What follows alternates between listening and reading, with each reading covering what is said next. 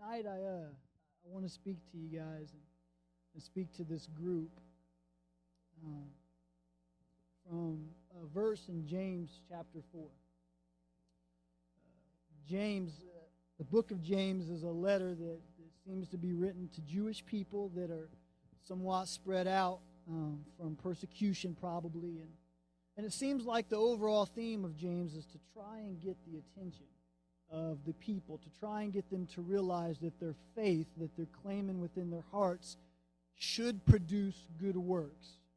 That true faith does produce something. You will see actions by that. And there's a verse in chapter 4 that I've always thought if, if, if something happened and James could only have muttered a few words to, to these people, if there only could have been a few words written down in this book, it could have been these few words and it would have covered everything that he was trying to do with much less detail. James chapter 4 and verse 8 says, Draw nigh to God, and he will draw nigh to you. It's a simple thought that covers so much ground. Draw nigh to God, and he will draw nigh to you. So I'd like to speak to you tonight from, from this thought. Draw nigh to God today, tomorrow, forever.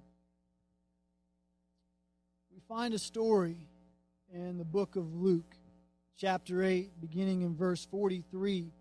Jesus is traveling, and there's people all around him on every side, people bumping into him, people touching him the disciples are with him, and he's making his way through a town. And in verse 43, we read that there is a woman, a woman who suffered, a woman having an issue of blood 12 years, which had spent all her living upon physicians, neither could be healed of any. So we find a woman in a situation where she has not just went weeks or months, not been any short period of time at all where she has had to deal with a disease in her body. An issue of blood, as the Bible describes it. Something's going on within her that she can't control. She's got a problem that, that she's tried to deal with, and apparently was something that was bad enough that she had sought out physicians, those that have been trained to help her, those that have went through schooling to be able to try and get someone in her situation to be healed and she gave everything that she had. It wasn't like she spent just a little bit of money. The Bible says that she gave all of her living to these physicians to try to seek out the cure, to try to seek out a healing, to try and find some sort of closure to what she was dealing with, what she was faced with. 12 years is hard for anyone in here to picture. You wake up with the cold and you feel like it's the end of the world your hair is a wreck and you can't get it to work right and you go to work that way and then half the ladies just feel like their whole world's crashing down. It's the worst thing ever. And yet there's really nothing to that. It's something simple that happens to everyone in life. The common cold happens to everyone. We know what that experience is like. Many of us in here have probably experienced the flu much worse. You're, you're demobilized. You're in the bed. You're trying to, to do things that you normally could do, but you're just fatigued and you're drained and, and you feel totally just useless at that point and, and your head's hurting and you're having to rely on everybody else to help you out. And, and you're, if you're like me at all and, and you're a mama's boy, you're trying to get to your mom and you're trying to have her help you out.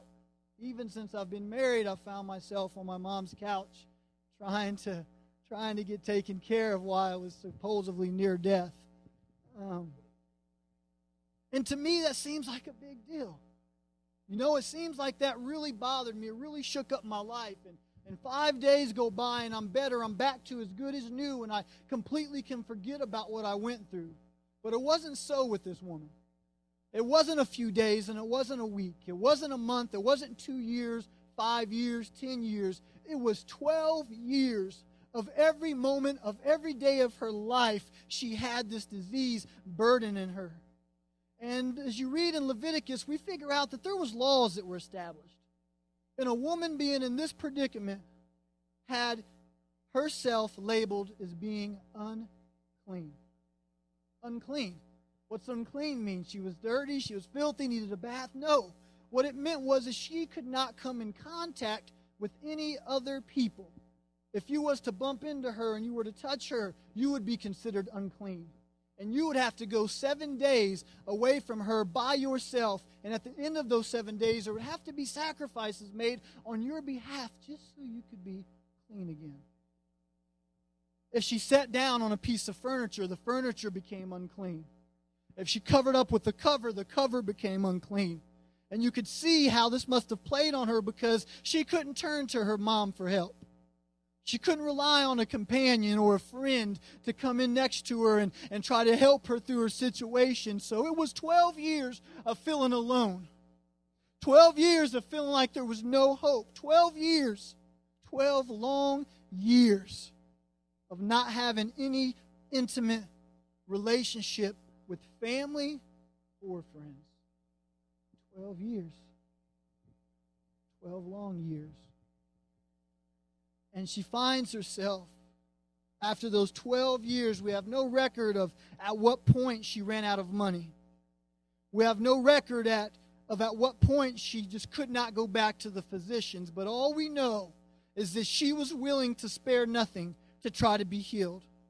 She was willing to hold back nothing. All of her income, all of her finances could have been possessions in her home. Everything that was creating her living was gone because she found hope in the physician, so she thought. She found hope in everything that she was trying to do to get to the place of peace. And yet the end brought her no peace. It brought her a lot of despair.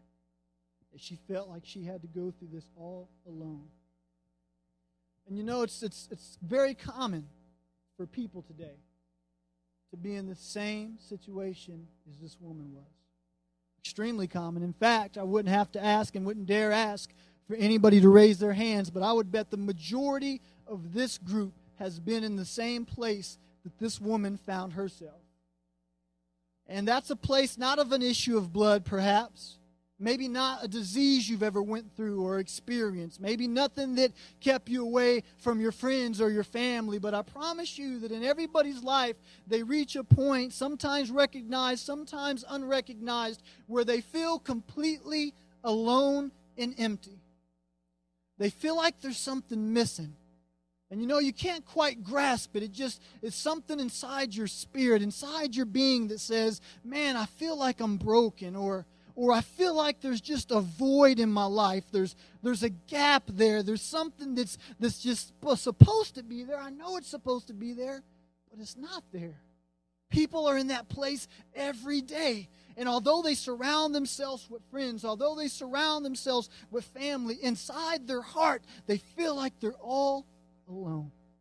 They feel like they can't turn to anybody. They feel like no one would understand what they're going through, that nobody could come down to their level, and no one else has experienced it. It's only them that's going through this.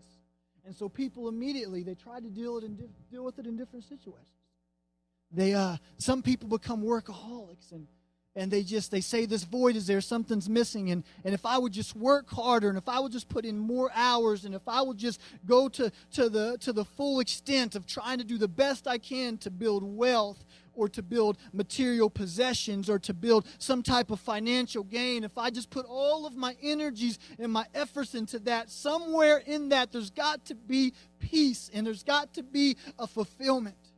And they go their entire lives seeking to get rid of that feeling of emptiness through work. And, and sadly, some people turn to alcohol or they turn to drugs and they feel like they can just turn to those things and, and while they're using them it takes them into a different consciousness and they don't have to face the trouble they're, they're feeling. They don't have to face the bills that are on the table. They don't have to face the things that are just approaching them and, and strangling the life out of them. And so they find themselves many times just lost in alcohol being in a drunken stupor and lost turning to drugs and, and things of that nature trying to escape that feeling trying to satisfy that one feeling of emptiness that you've got to deal with. Some do it in, in, in companionship with the opposite sex. Some turn to a boyfriend or a girlfriend to try to hold to to try to, to try to comfort them. And they try to find that, that peace and they don't find it there. So they find themselves with another companion and another companion. And, and people like that sometimes get looked down upon. But let me tell you what's driving that person many times is exactly what's driving the workaholic or the alcoholic or anybody that's out searching for something and, and doing things contrary to what god would have them to do but they're full force into it driven by that emptiness driven by something inside of them. And they're not finding it. And you know what happens when you put all your hope into those things? And you put all of your efforts into those things. It's like the lottery. You've got 20 bucks, you're buying the $20 worth of tickets, and you've got some big hope that at the end of scratching these off, or at the end of when the numbers are read off on the news, you're going to be a millionaire. You're going to pay off all your debt. You're going to give to charity, and everything will be all right. Until that night comes and they're not your winning numbers. And you're flat out of your 20 bucks and you've got nothing else to turn to, then a little bit of despair becomes complete despair. Then you feel like there's no hope. Then you feel like there's nothing that you can grasp to. And man, what a dirty, dark, ugly place that becomes. But most people find themselves there. And they just find another way to try to deal with that empty feeling and that need that needs to be fixed in their lives until they come to their old age and they're getting ready to pass away or they're on their deathbed and they unfortunately, so sadly, leave this earth without ever fulfilling what they felt inside that was empty.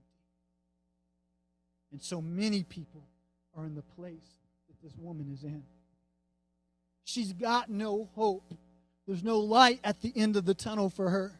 In fact, something that I found very interesting in reading her story is the Bible mentions a few things.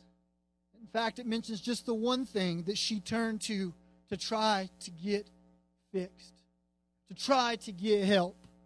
There's no story of her having turned to the priest for prayer.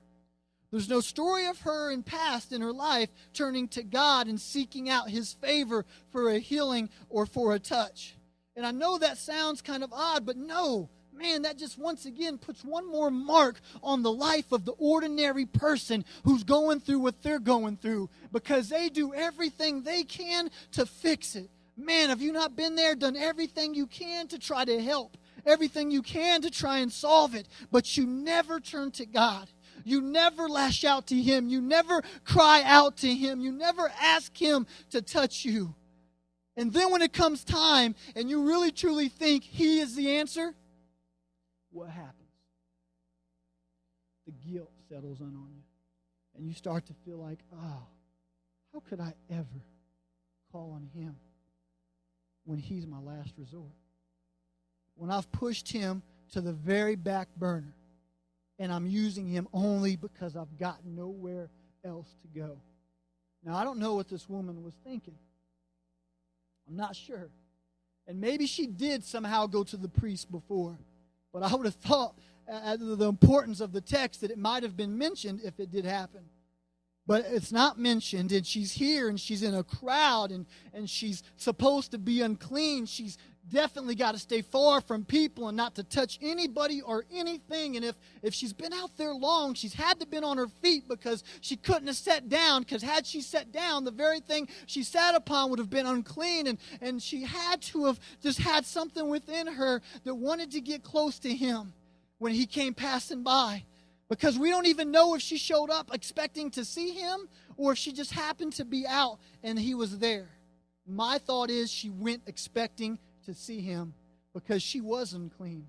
And it would bring her no joy to be out in the public and people to know of her situation and her stance. But she stepped out and she went there where Jesus was going to be, and, and the crowds of people, they were around him and they were bumping into him. And then all of a sudden, she was willing to step forward amidst everybody right there. There's probably no doubt that she may even have bumped into people because Jesus was surrounded by them surrounded by them. And she made her way through the crowd to touch them. It's something totally different when we recognize how unclean she was by the law, that she would even put herself in a position of a crowd. And yet she did. And she made her way to him. And when she touched the hem of his garment, it was immediate. It was not no more begging. It was not no more spending. It was not any more looking, but just the touch brought the healing immediately to her body. And Jesus stopped everyone. And he asked, Who touched me? And Peter was a smart aleck anyway. So I would imagine that when we read the text and he says, you know, there's people all around you, Lord, what do you mean who touched you? It probably was filled with a little bit of sarcasm, just kind of joking around with Jesus, like, Lord, are you serious? There's people everywhere, people all around you. But he didn't understand the question that Jesus was asking. Jesus didn't want to know who was just heading the same direction as him. He didn't want to know who had somehow made their way into the mob of people and bumped into him.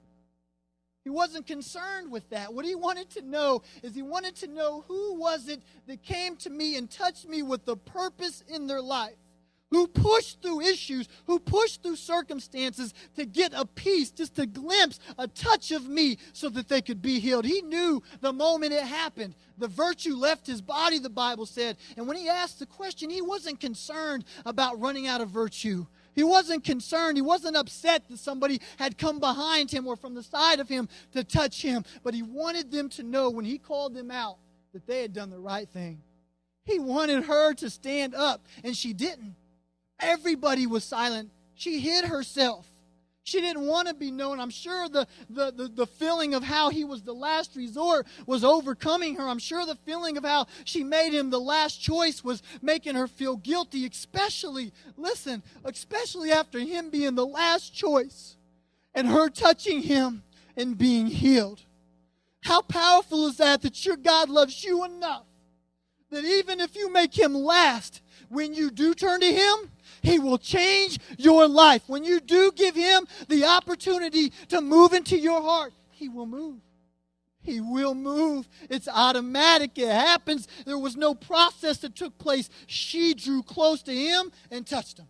And automatically, without Jesus even having to react in his physical body, the virtue flowed out. And she was healed. I was at a wedding this last week. No, no, last month. It was my cousin's wedding. It was a beautiful outdoor wedding. And uh, I was sitting at a table at the reception talking with my father and his sister. Excuse me, let me get a little drink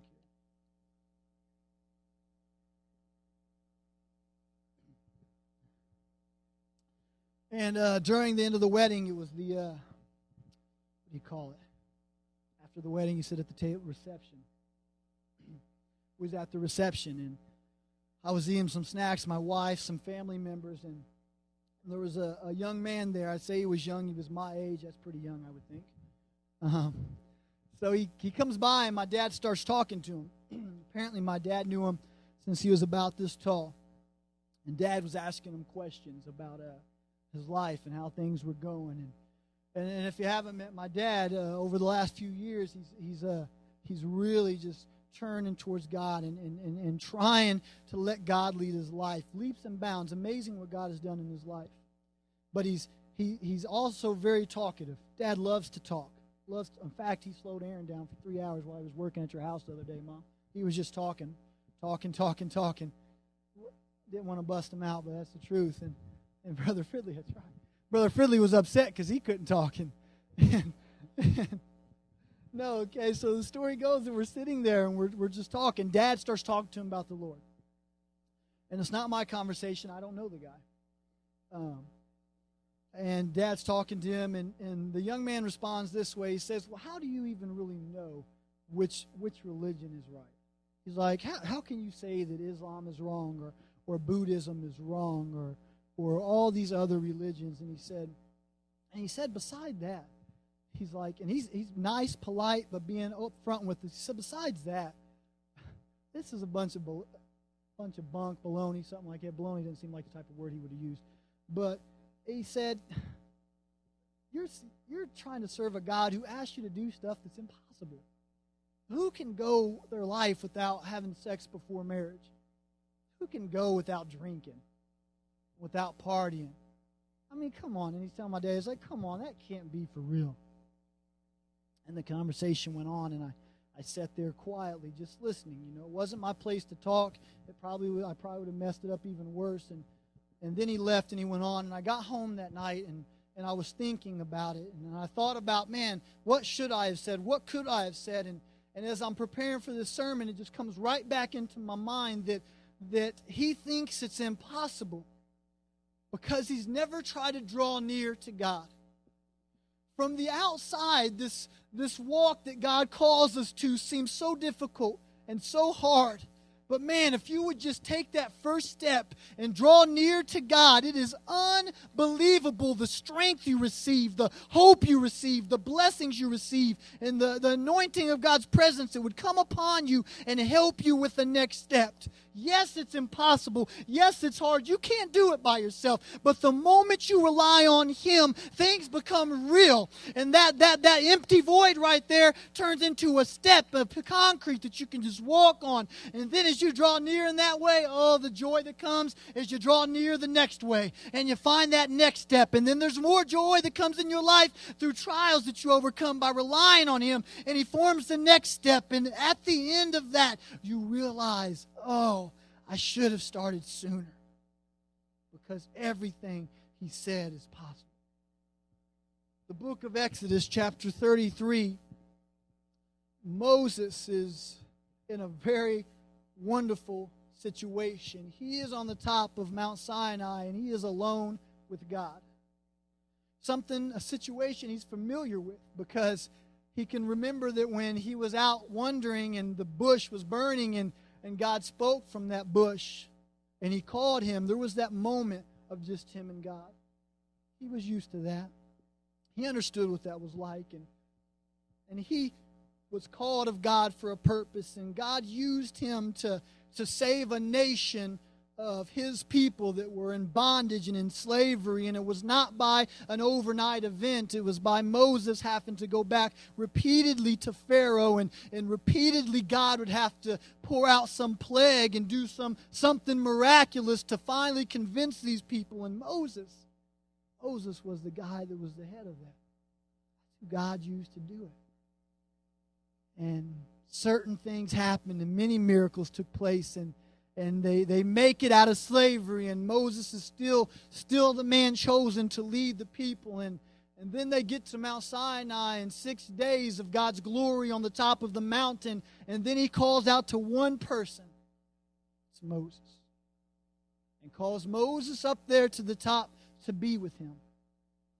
And that's where we find moses in exodus 33 god is laying out the plans that he has for Moses and the plans that he has for the children of Israel and, and all the things that they are to do. And it's, it's just so awesome because these people came from slavery. They were bound, they couldn't do anything and of their own accord. And now God is laying out a plan for them that's his plan, it's his ways.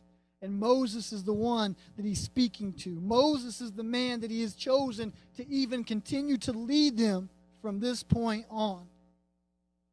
And Moses starts talking to God, and, and he says, I have found grace in your sight, but you have not let me know who you will send with me. Next verse, paraphrase, would say, How will I know thy way?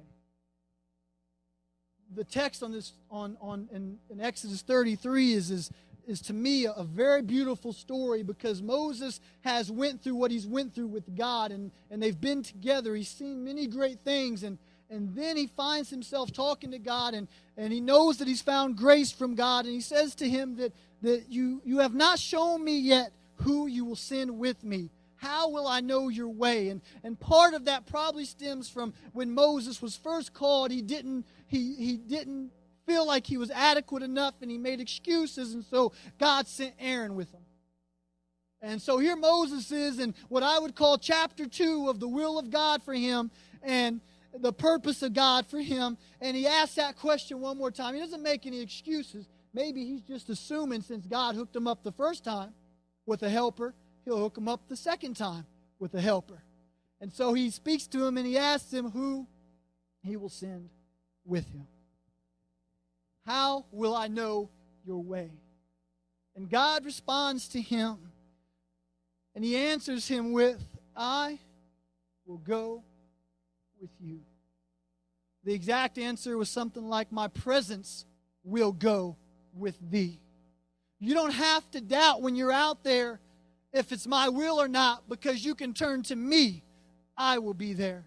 You don't have to look to another person to speak for you, another person to try and lead you, another person to help explain what's really going on because Moses, I'm going with you. You're not going by yourself and you're not going with another person, Moses. Your God, the one that delivered, the one that called you, the one that created you, will be right there by your. So when you get to the place where you're trying to figure out what my will is for your life, Moses, ask me. When you're trying to decide what the next step is, or, or you need wisdom to try and lead such a multitude of people, Moses, ask me. And if you're trying to figure out what kings to put in place or what rulers to put in place, if you're if you're trying to figure out how to deal with different things throughout your life, Moses, don't turn to someone else. Me.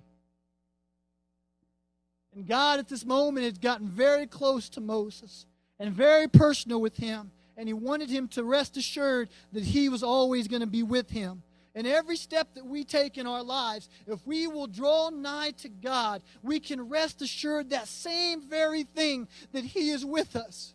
If we will just try to be obedient to Him, if we will really just follow what He has given us, the guidelines, and submit to the calling He has put on our life, then we can be assured when times of trouble will come. And let me tell you, they will.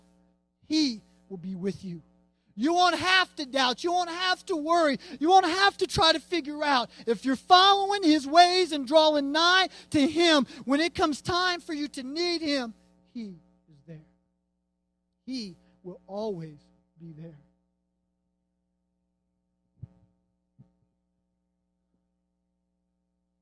God is telling him about His glory the verses recorded in Exodus and back in chapter 29, one of them said that, that I will sanctify the tabernacle. My people will be drawn to the tabernacle and sanctified by my glory. And that word glory of God is something that came up a lot when the miracles were taking place. You could see his glory in different events that were taking place as God was showing his people and Moses how strong he really was. And there's no doubt that Moses caught on to the thing that was driving God, the thing that was powerful with God was his glory. It was who he was, what he represented, was who made God what he really was. And so Moses, when he's having this conversation on this mountain with God, and, and God just assures him that he's not going by himself and he's not sending anybody else with him, but he will be there with him verse third chapter 33 and verse 18 it's it's like a little kid is the way i read this. You've got to read it this way and just see if it seems the same way to you. It's like moses is there listening to god. He's talking to god and and the conversation's going back and forth and it's an unbelievable experience that he's even on the mountain with god all by himself. This personal thing is going on between moses and between god and Moses seems like he's just talking and talking, and God goes on to say that, yes, I'm going to do things that way. I am going to go with you. And the very next verse after that period is Moses saying, I beseech thee, show me thy glory. And it's like the energy just built, built up in him so much that he couldn't wait anymore and it just exploded. And he, and he tried to get God's attention even after the promise that God was going to go with him. Moses was there on a personal little note with God, and his desire was to see his glory. You see, when Moses got alone with God, he didn't ask God to perform some great miracle when he got back to being around among the people. And when he was walking away and he was going to leave God's presence, he didn't ask for God to give him some sign that the people could see that he was the man that was chosen. No, no. When Moses was in the one on one with God, his mind was made up and his heart was desiring one thing, and it was to draw nigh to God. Well, what do you mean? Was, wasn't Moses close enough? Hadn't he been the chosen man from the beginning? Hadn't he been the hand that had brought forth the miracles to bring forth the nation to freedom? Hadn't he been the one that was called up to the mountain? Hadn't he been the one who God had chosen to lead after this point? Wasn't he the one that God promised his presence would always go with him and that's how he would know his will? Yes, that's him. But Moses knew that as long as his heart was beating, there was one purpose in his life, and it was to draw nigh to God. We as Christians, far too many times, can get a confused ideal in our mind that we have arrived, that we have somehow made it because we went to church, because we showed up and lifted our hands, because we gave to charity, because we had been baptized 20 years ago, because we had received the Holy Ghost 20 years ago, that we had somehow came to the place where we could stop seeking the face of God. Can I tell you that if you're in this room, and you've not felt his touch the way you once used to feel it, you probably should try drawing nigh to God. If you've been in a service recently and you've seen other people experiencing something in the Holy Ghost and God's presence is moving and, and people are being touched and you're feeling nothing, let me tell you to draw nigh to God. And don't put up any walls when the preacher says that.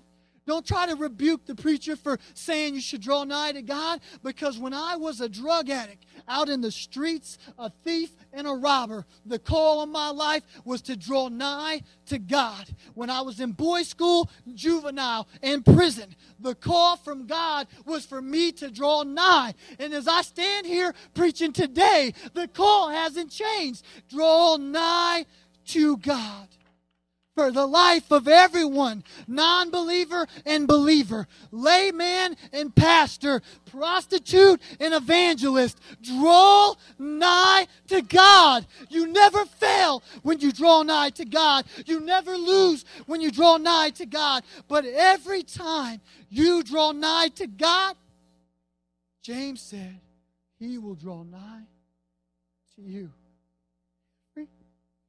Every time. It doesn't fail. Well, you don't know my circumstances. I don't need to. Draw nigh to God. You don't know what I've been through or how I've looked away from God all these years and did my own thing. Oh, if you would just draw nigh. One time, if you would draw nigh.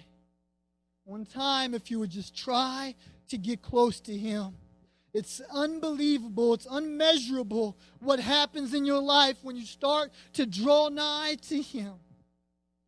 You know that uh, He said, if you would draw nigh in repentance, He would honor that. What's He saying? He's saying, if you draw nigh to me by acknowledging you've done me wrong and lived differently than I've asked you to, and you will turn to me All draw nigh to them. He says, If you will draw nigh to me in the way of baptism, and you go down in the waters and the name of Jesus Christ is called over you, God says, Oh, yeah, I will honor that. I will absolutely draw nigh to that. In fact, if you would do that and you would find yourself in the waters of baptism with my name being called over you, you may not be perfect. You may not be the best in your class. You may not be the smartest nor the brightest. You may never have turned to God until that night that you make that decision. But if you make the decision, and you find yourself in those waters and you hear his name being called over you, he has promised to draw nigh and honor it by leaving everything you ever did in those waters. Forgotten forever. That means every lie, every time you stole, every time you didn't do what you were supposed to. It's maybe you were a robber or a drug dealer. Every single thing, nothing is left out. The blood would cover it all. And if you'll draw nigh that way, if you'll draw nigh that way, he promised that he would send his spirit to come into your heart. Why do you need his spirit? Man, why, what, what did Moses need? He needed God's presence with him. How was Moses to know the plan? How was Moses to be able to overcome? Where was he going to get the wisdom from? God. Today, we get it from God. It's funny, nothing's changed. His Spirit comes to live within you so that you know that you're His. Moses, how will I know thy way? Born again believer, how will you know you're His? The Spirit will come to live within you.